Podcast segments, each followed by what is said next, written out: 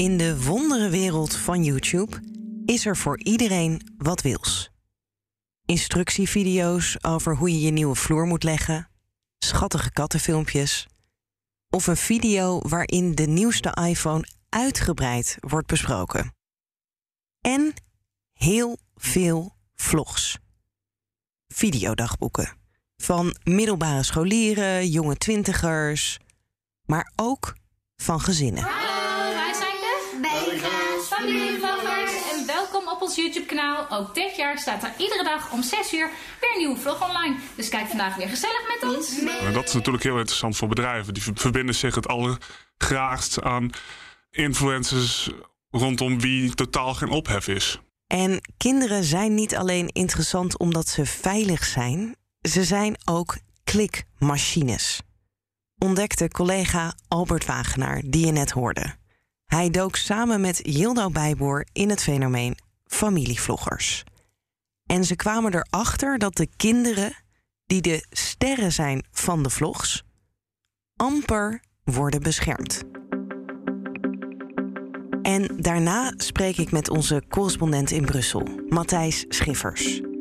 Hij reisde af naar Luxemburg om daar een zaak te volgen die dient bij het Europees Hof. Over de European Super League. Een nieuwe voetbalcompetitie die de topclubs wilden oprichten. Tot woede van supporters, politici en de voetbalbonden FIFA en UEFA. Dit is De Week Voorbij, de weekendpodcast van het F D. Mijn naam is Paulien Sewuster. Sommige mensen doen het elke dag, anderen drie keer in de week, sommige per week. En zo vertellen zij hun kijkers eigenlijk: oh, we zijn die dag naar het zwembad geweest. Of uh, Jantje was jarig en dit is wat we hem gegeven hebben. Maar bijvoorbeeld, ja, ze filmen ook de geboortes van hun kinderen. Als die kinderen verdrietig zijn, de eerste vriendjes, vriendinnetjes, eigenlijk alles wat bij het normale leven hoort, komt voorbij in die video's. Dit is Jildou Beiboer, de redacteur van deze podcast. Maar vandaag hoor je haar over familievloggers. Een onderwerp dat zij al lang volgt als fervent YouTube-kijker. Voor de mensen die vaker YouTube kijken, je hebt zo'n commentary community.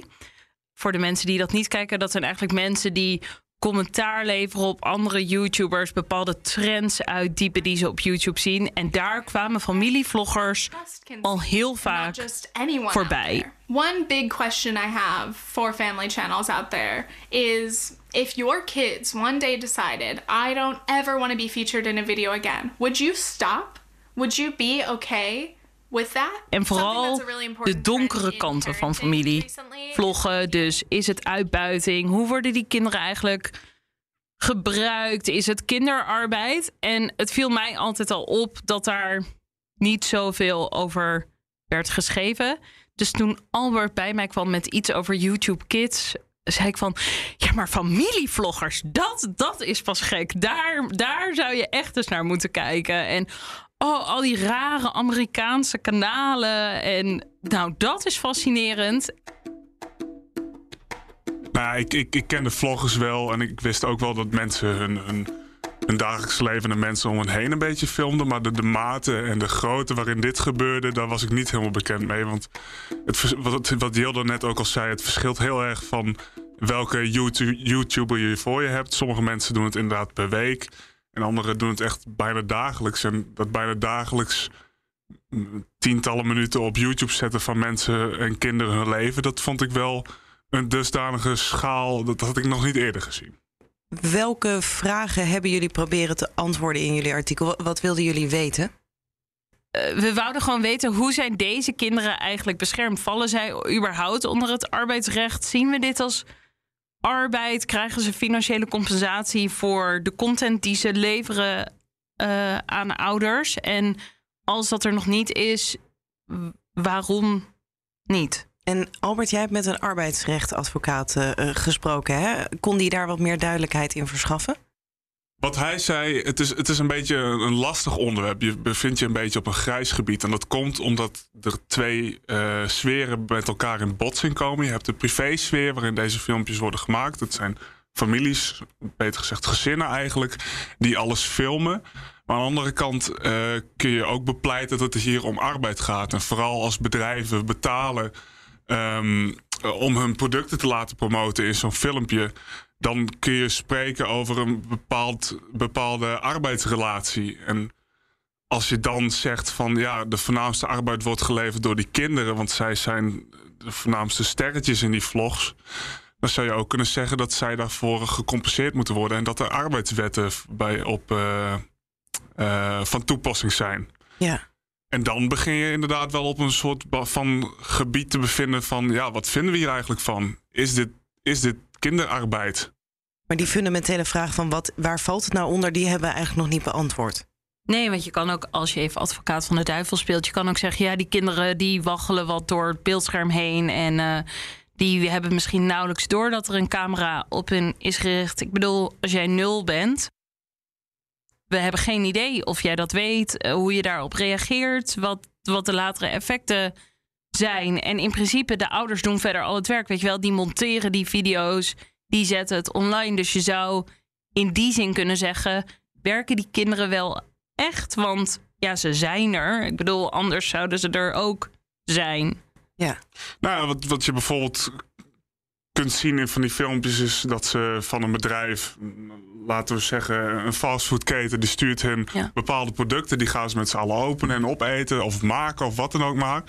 Um, dan, die kinderen hebben er misschien helemaal geen erg in dat, uh, dat het hier om werk gaat tussen aanhalingstekens. Dat, dat maakt het een beetje lastig. Terwijl je aan de andere kant duidelijk kunt zeggen van ja, wat hier gebeurt is gewoon een activiteit waar geld mee verdiend wordt. En hier zijn uh, contracten mee gemoeid. Want ja. zo'n bedrijf laat uh, die vloggers hun producten promoten. Nou, dan kun je dus spreken over werk. Ik denk dat hierbij ook nog goed is om te zeggen, kinderen genereren kliks. Er is een onderzoek waaruit blijkt dat op video's waarin jonge kinderen, dus volgens mij jonger dan dertien... te zien zijn dat er drie keer meer op geklikt wordt. Dus het is, en voor bedrijven, maar ook voor content creators, Uh, gewoon super interessant om kinderen in je video te hebben. Want je, wil, je leeft uiteindelijk van kliks. Ik bedoel, dat bepaalt en hoeveel geld je van YouTube krijgt, maar ook hoeveel er wordt betaald voor reclame, et cetera. Dus als kinderen kliks genereren, dan zijn zij gewoon super interessant. En hoewel de kinderen de sterren zijn van deze familievlogs, is er in Nederland nog geen wetgeving speciaal voor hen die hen beschermt. En de huidige arbeidswetgeving, daarvan is het dus maar de vraag in hoeverre zij daaronder vallen. Dit viel ook een kijker van consumentenprogramma Kassa op. Beste redactie, er zijn regels over hoe vaak per jaar kinderen op tv mogen om kinderarbeid te voorkomen. Waarom hoeven kinderen van vloggende families zich niet aan die regels van de arbeidsinspectie te houden? En toen hebben ze uh, Dennis Wiersma gesproken. Met demissionair staatssecretaris van Sociale Zaken en Werkgelegenheid Dennis Wiersma. Heel fijn dat u er bent. Die heeft gezegd, wij zijn er ook naar aan het kijken. We gaan een groot onderzoek doen. Er komt een meldpunt uh, voor waar mensen kunnen zeggen, oh, ik heb hier vragen bij. Is dit kinderarbeid? Worden die kinderen niet uitgebuit? Dat gaan we speciaal inrichten voor influencers. Ja. Bleek naar navraag bij de arbeidsinspectie dat het meldpunt er nooit is gekomen. Want de arbeidsinspectie als onafhankelijke instantie gaat over zo'n meldpunt. En die zei dat zo'n meldpunt heeft geen zin. We hebben een algemeen meldpunt. En om dan nog een apart meldpunt in te stellen voor kinderinfluencers of iets dergelijks, dat wekt alleen maar verwarring. Um, wat er in principe wel moet gebeuren, vindt de arbeidsinspectie, en daar werken ze bij sociale zaken en werkgelegenheid nu ook aan, is dat de, de, er opnieuw naar de wet moet worden gekeken. Dus dat er een herrijking moet plaatsvinden. Ja, maar hoe verklaarde zij dan dat de bewindspersoon op televisie zegt, er komt een meldpunt, dat het er helemaal niet komt? Ja, de, dat hij dat waarschijnlijk verkeerd gezegd heeft. Een andere vraag die boven de markt hangt is, welke impact heeft het op kinderen om constant gefilmd te worden? Ook op je allerslechtste momenten. Als je huilend op de bank zit omdat je eerste verkering over is. Het eerlijke antwoord is, dat weten we eigenlijk nog niet. YouTube is natuurlijk een recent fenomeen en eigenlijk is dat familievloggen is dan nog weer nieuwer. En ook omdat heel veel van die kinderen zijn echt jong. Dus we hebben het over zes, zeven, maar ook nuljarigen. Waarvan we, die kunnen en natuurlijk nog niet zelf heel goed reflecteren op wat het, op hun, wat het met hun gedaan heeft. Um, en dat ook nog niet zo goed uiten. Dus we weten dat eigenlijk nog niet echt. Um, er zijn wel heel veel mensen die zich al langer bezighouden met uh, dan wel kinderpsychologie, maar ook um, kinderen online die zich heel veel zorgen maken om wat voor effect dit op kinderen heeft. Um, ten eerste omdat er altijd een camera of d- dat er vaak een camera op jou gericht wordt. Ja, dan hebben zij ook het idee dat ze altijd aan moeten staan, altijd leuk moeten zijn. Maar ook, wat doet het met je als je dan vervolgens negatieve comments leest? En ook um, de relatie tot je ouders. Want jij bent, jij bent onderdeel van het verdienmodel van je ouders. Dat is natuurlijk best een zware last misschien voor die kinderen. Dat weten we niet, maar dat, dat kun je je wel indenken dat dat best heftig kan zijn. Ja. En zijn er al voorbeelden van uh, bijvoorbeeld kinderen die inmiddels uh, nou ja, iets meer jongeren zijn, dat we al uh, weten hoe zij dat zelf hebben beleefd? Er is in Amerika nu iemand, Lou. Lou is nu uh, zesentwintig en de moeder van Lou was mommy-blogger. Dus ja. iemand die, uh, ja, voordat YouTube bestond had je al blogs en haar, haar moeder zat op... Uh, op die blogs. Ja, dus het leven van Lou is uitgebreid op het internet. Het lief en leed van Lou staat op het internet.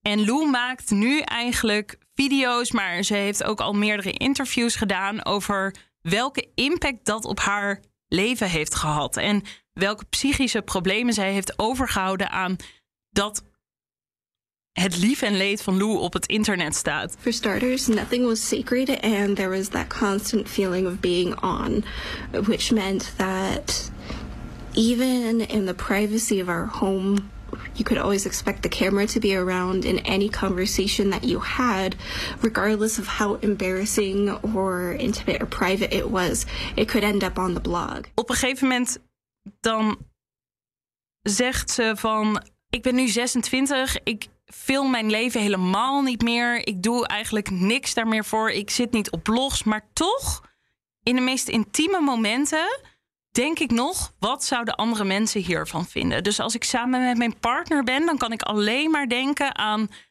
dit wordt gedeeld en mensen gaan hier iets van vinden. En dat moet zo, ja, als ik even voor mezelf, maar dat moet zo heftig zijn, dat je constant altijd ogen voelt bij alles wat je aan het doen bent. En dat is nog iemand wiens leven waarover geschreven is en waar foto's van gemaakt zijn, maar niet eens op, op gewoon, ja, uh, op videobeeld te ja. zien is geweest.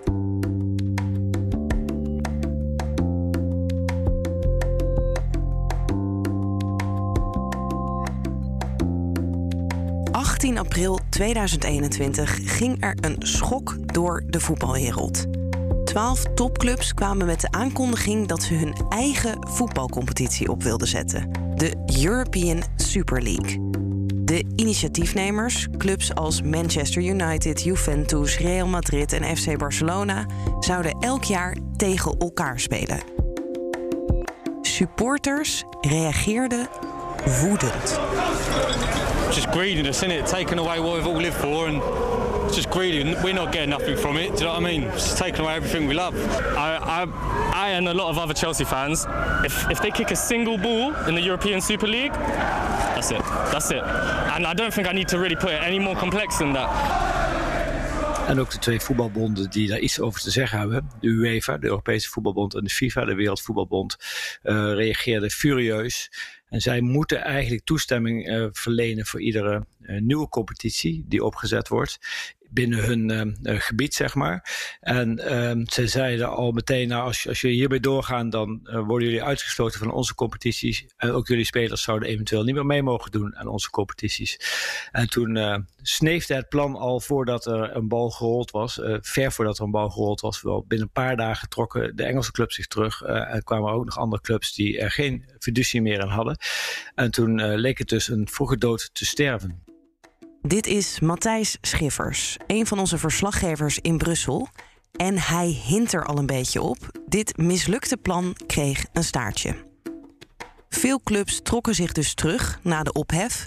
Alle zes Britse clubs die mee zouden doen, trokken de keutel in. En dat deden ook Atletico Madrid, Inter Milaan en A C Milan. En toen waren er nog drie clubs over, die nog steeds heil zagen in het plan. Real Madrid, F C Barcelona en Juventus. Want financieel gezien is zo'n Super League erg aantrekkelijk. Omdat je vaste deelnemers hebt, uh, hebben die, die clubs vaste inkomsten. Nu uh, kan het zijn dat ze zich niet plaatsen voor de Champions League. Dan hebben ze een, missen ze een jaar uh, behoorlijk veel inkomsten. En dat heeft meteen gevolgen voor hun begrotingen en de spelers die ze kunnen halen. En je ziet dan, dan moeten ze ook. Je hebt dat bij Barcelona onder meer gezien, die wat problemen hebben de laatste tijd. En uh, moeten dan allemaal spelers verkopen en kunnen niet de spelers halen die ze willen. Als je gewoon mee deelneemt in een vaste competitie, je plek staat vast, dan weet je ieder jaar wat er binnenkomt. En dan kun je daar je financiële huishouding beter op afstemmen natuurlijk. Ja, w- wat voor soort bedragen hebben we het dan over met zo'n Champions League als je meedoet? Kijk, bij die, die, die Champions League eh, heb je al een aantal tientallen miljoenen euro's. Dat bedrag is flink omhoog gegaan. Alleen als je je plaatst voor de, voor de poolfase. Iets wat Ajax bijvoorbeeld ieder jaar opstrijkt. En waarom Ajax opeens zo'n grote voorsprong heeft genomen ten opzichte van de concurrentie in de nationale competitie, P S V en Feyenoord. En die Super League, daar stond de financiering klaar van een Amerikaanse bank van vier miljard. Uh, um, dus dat is dan natuurlijk wel, dat zijn behoorlijke bedragen waar we dan over praten. Uh, te verdelen door een vast uh, aantal clubs. Ja. Wat zeer lucratief is natuurlijk. Was dat dan ook waarom de FIFA en UEFA zo boos waren, omdat die inkomsten dan niet bij hen terechtkwamen? Dat, en het dreigt natuurlijk zo dat die clubs dan niet meer mee gaan doen in de Champions League op termijn, of misschien al meteen, waardoor de Champions League natuurlijk een hoop van zijn uh, attractie verliest. Um, de, de, de UEFA is natuurlijk vooral belangrijk in dit, uh, dit uh, verband, want die organiseerde de Champions League en ook andere Europese competities. En dat is toch hun paradepaardje en daar gaat veel geld in om. En als dan de belangrijke clubs uh, daar, uh, daar eigenlijk ja, van, van uitstappen en zeggen we willen meer geld uh, voor onszelf houden, dan is dat natuurlijk ook, um, ja, dat, dat, dat knaagt dan ook aan het businessmodel um, van de UEFA zelf. En die hebben in hun statuten opgenomen dat um, clubs die een concurrerende competitie willen opzetten, daarvoor toestemming moeten vragen. Uh, en daarmee, met dat artikel uit die statuten, hebben ze dus geschermd om eigenlijk al meteen uh, het project af te blazen. En daar waren Real Madrid, Barcelona en Juventus het niet mee eens. En dus stapten ze naar de Spaanse rechter. Om de vraag beantwoord te krijgen, mag het wel wat de UEFA doet? Uh, is dat wel um, volgens de Europese regels? We kennen in Europese regels natuurlijk uh, allerlei voorschriften voor eerlijke mededinging. Die gelden vooral in het economisch verkeer, uh, op de interne markt van de Europese Unie. Maar Uh, is dat hier niet ook in het gedrang? Uh, in het gedrang? Want uh, dat is één bond, en twee bonden die eigenlijk een monopolie hebben als het gaat om het organiseren van voetbalwedstrijden. Want zij zijn eigenlijk de enigen die dat organiseren. Die hebben, ze organiseren die markt dus en ze reguleren die markt ook met uh, de eis dat je toestemming nodig hebt van hun om een andere competitie op te richten. Nou, dat is een interessante vraag, uh, vind ik zelf. Of dat inderdaad, of die statuten dan wel conform de Europese regels zijn. En die uh, rechter in, in Spanje, die heeft daar zo zijn twijfels over. Um, nou, dan gaat het over de uitleg van het Europese recht. En de instantie die daar uiteindelijk het laatste woord over kan vellen is het Europese Hof van Justitie in Luxemburg. Dus die rechter in Spanje verwees deze vraag dan ook naar Luxemburg. Ja, hoe, hoe bijzonder is het dat zij dat ook echt in behandeling nemen? Ja, het, het lijkt heel bijzonder dat er een sportvraag uh, opeens uh, bij een rechter komt te liggen die eigenlijk normaal vooral over economische zaken handelt of, of disputen tussen de lidstaten, et cetera. Maar toch is er een, uh, wel een rijke historie als het gaat om jurisprudentie van het Europees Hof over sportzaken. Een interessante zaak in dit verband is uh, die van de Nederlandse schaatsers, uh, waarvan eentje Mark Tuitert is, die wel bekend is bij veel mensen. Zeker. Die wilde, mee, die wilde meedoen aan een wedstrijd in Dubai, een schaatswedstrijd. Maar naar de internationale schaatsbond, I S U, zei: nou, als je dat doet, dan ben je voor je leven lang verbannen van onze wedstrijden. Zij zei ook daarvoor naar, uh, uh, de, die zaak is ook voor de rechter gekomen, voor een lagere Europese rechter. Hij, hij dient nu ook bij het Europees Hof zelf. Maar bij die lagere Europese rechter uh, heeft toen uh, gezegd van nou, de I S U, dus de spoor, sportbond, is wel wat te ver gegaan met dat uitroepen van een, uh, een levenslange ban. Um, gelet op de situatie uh, zoals die is in die markt. Je organiseert wedstrijden en je reguleert het. Uh, is dat toch uh, uh, buitenproportioneel, uh, die maatregel. En de grote vraag is dus nu: kan de UEFA zeggen, als jullie die Super League opstarten, dan weren we jullie en jullie spelers van onze evenementen en competities? Of gaat dat, zoals in het geval van Mark Tuitert, te ver? Half juli behandelde het Hof in Luxemburg deze vraag. En natuurlijk was Matthijs daarbij. Hij was niet de enige. Ja, het was druk. Uh, er was media-aandacht. Ik moet zeggen dat ik dat nog wel een beetje van tegenvallen. Maar er was vooral veel aandacht van, van de lidstaten zelf. En die zijn in principe geen echte partij bij deze kwestie, zul je denken. Hè? Je hebt de voetbalclubs die iets willen. Je hebt voetbalbonden die dat tegenhouden. Maar uh, de lidstaten zijn toch belanghebbende uh, in deze zaak. En negentien van de zevenentwintig lidstaten hebben het uh, sprekersrecht uh, gebruikt. En hebben daar hun, uh, hun, hun, hun kijk op deze zaak naar voren gebracht. Alle negentien overigens uh, hebben dezelfde insteek. Die Super League uh, zoals die bedoeld was, die, is niet, uh, die, die, die willen we niet. Uh, de UEFA en de FIFA hebben daar, daarbij terecht uh, dwars gelegen. Een beroep doend. Uh, ze, ze, doen, ze wijzen eigenlijk op iets wat dan het Europese sportmodel is gaan heten. Ja. En ze vinden die Super League niet, niet uh, beantwoorden aan dat uh, Europese sportmodel. Dat staat voor solidariteit en open competities waarbij iedereen kans krijgt om mee te, de, mee te, mee te uh, doen. Ik worstel in mijn hoofd nog een beetje met waarom Uh, de lidstaten iets m- moeten of mogen vinden over hoe zo'n voetbalcompetitie is ingericht. In alle lidstaten wordt, wordt gevoetbald. Uh, in de ene lidstaat op wat hoger niveau als in het andere lidstaat. En de angst is toch dat zo'n Super League uh, zoveel geld uit de markt uh, weghaalt en uh, reserveert voor de grote clubs.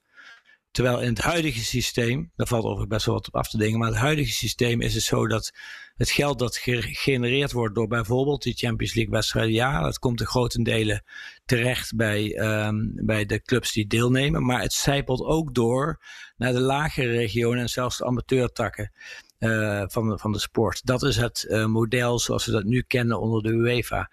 Uh, en, de, en de angst bestaat toch dat uh, als die clubs dan, uh, die vijftien clubs of twaalf of ja, men zet er maar drie, maar een eigen competitie oprichten, dat ze alles voor zichzelf willen houden. En uh, dat dat doorcijpelen naar, uh, naar de lagere regionen dus voorbij is. Veel lidstaten, ook, ook Noorwegen bijvoorbeeld, geen E U-lid, maar wel uh, natuurlijk een buurland, me- mengde zich in de zaak en wees erop dat uh, een paar Noorse clubs de afgelopen jaren succesvol zijn geweest in Europa en dat dat niet mogelijk zou zijn in het nieuwe model. Um, andere landen die, die uh, noemden cijfers over hoeveel geld er uh, vanuit de UEFA terechtkomt bij hun ab- amateurclubs en uh, zijn daar heel erg blij mee. En ze zijn bang dat die geldstromen opdrogen als er een nieuw uh, exclusief uh, uh, competitie uh, gebeuren wordt opgericht voor een selectief groepje clubs. Ja. En, uh, waarbij die financiële solidariteit er dus niet meer is. De oprichters van de Super League uh, hebben daar overigens tegen ingebracht dat zij in hun model vierhonderd miljoen willen reserveren voor de breedte sport, zoals dat heet, de amateursport, de amateurvoetbal. Terwijl uh, in het geval van de UEFA uh, er maar honderdnegentig miljoen bij de kleine clubs uh, t- terecht zou, zou komen. Ja. Dus ook hier is het laatste woord nog niet over gesproken. Nee, maar het is dus niet zo dat een land als Spanje, wat dan twee nog van die overgebleven drie teams heeft die hiervoor strijden, denkt, nou ja, dan komt er wat minder geld bij de andere lidstaten terecht, maar bij ons lekker veel, dus wij zijn voor. Nee, want ze hebben dezelfde angst dat ze dan weliswaar bij hun grote clubs terechtkomen, maar niet bij hun kleine clubs. En ze willen natuurlijk um, ja, niet alleen, ze zijn er niet alleen voor, uh, voor Barcelona en Real Madrid, maar ook voor die uh, honderden of, of duizenden kleine voetbalclubs die daaronder onder hangen en die ook gewoon geld nodig hebben om te overleven. Uiteindelijk moet er dus een uitspraak komen van het Hof. En krijgen we antwoord op de vraag of de lidstaten en de voetbalbonden gelijk hebben, of dat de clubs een punt hebben dat dit besluit tegen de interne marktregels ingaat en het misbruik is van de machtspositie van de UEFA. Er, er was veel belangstelling van juristen. Er waren ook juristen naar uh, Luxemburg afgereisd die eigenlijk helemaal niet bij de zaak betrokken zijn, maar er gewoon heen kwamen uit interesse, omdat het natuurlijk toch een interessante vraag is. De, automatisch wordt parallel getrokken met die schaatszaak, waarin dus een weliswaar lagere Europese rechter uh, toch heeft bepaald dat een bond ja, niet zomaar ieder ander initiatief kan afwijzen. Uh, uh, met een beroep op de statuten. Uh, maar er zijn ook wel verschillen tussen die schaatszaak uh, en deze voetbalzaak. Want die schaatszaak ging om één wedstrijd. Er zou één wedstrijdje geschaatst worden in Dubai. En dan zou het voorbij zijn. En dan is het misschien wel Uh, buitenproportioneel om dan te zeggen, als je daaraan deelneemt, mag je aan geen enkele wedstrijd van ons meer deelnemen. Die Super League is natuurlijk wel iets meer. Dat is een hele competitie die uh, niet voor één jaar wordt opgezet, maar voor, uh, in de lengte, uh, voor de lengte der dagen natuurlijk. Dat is bij jurisprudentie altijd zo. Je kijkt naar zaken die vergelijkbaar zijn, maar je zult dan ook altijd verschillen signaleren tussen beide kwesties. En in dit ja. geval is dat ook zo. Wanneer verwachten we de uitspraak eigenlijk? De uiteindelijke uitspraak, die zal nog wel even op zich laten wachten, wordt ergens pas uh, ver in het voorjaar van tweeduizend drieëntwintig verwacht. Maar de datum die iedereen in zijn agenda heeft staan is vijftien december. Dan komt de advocaat-generaal met, uh, met zijn visie op deze zaak. En die visie van de advocaat-generaal wordt in negen van de tien gevallen wel overgenomen door de rechter.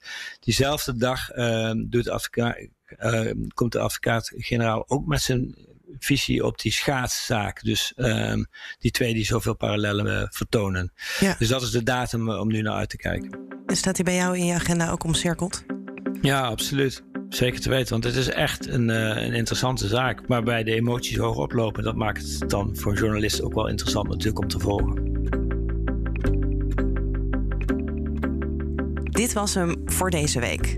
Dank voor het luisteren. Als je het leuk vond, abonneer je dan even. Dat kan je doen door te zoeken op F D de Week Voorbij, waar je dan ook podcast luistert. Volgende week gaan we het hebben over de vertrouwenscrisis in Nederland en wat wij daar als journalisten aan kunnen doen. Redactie van deze podcast is in handen van Jildou Beiboer en de muziek komt van Visionair Ordinair. Mocht je willen reageren op deze aflevering of een van de andere, dan kan je ons mailen op podcast apenstaartje f d punt n l. En je kan mij ook twitteren at Paulien Sewuster. Een heel fijn weekend en tot volgende week.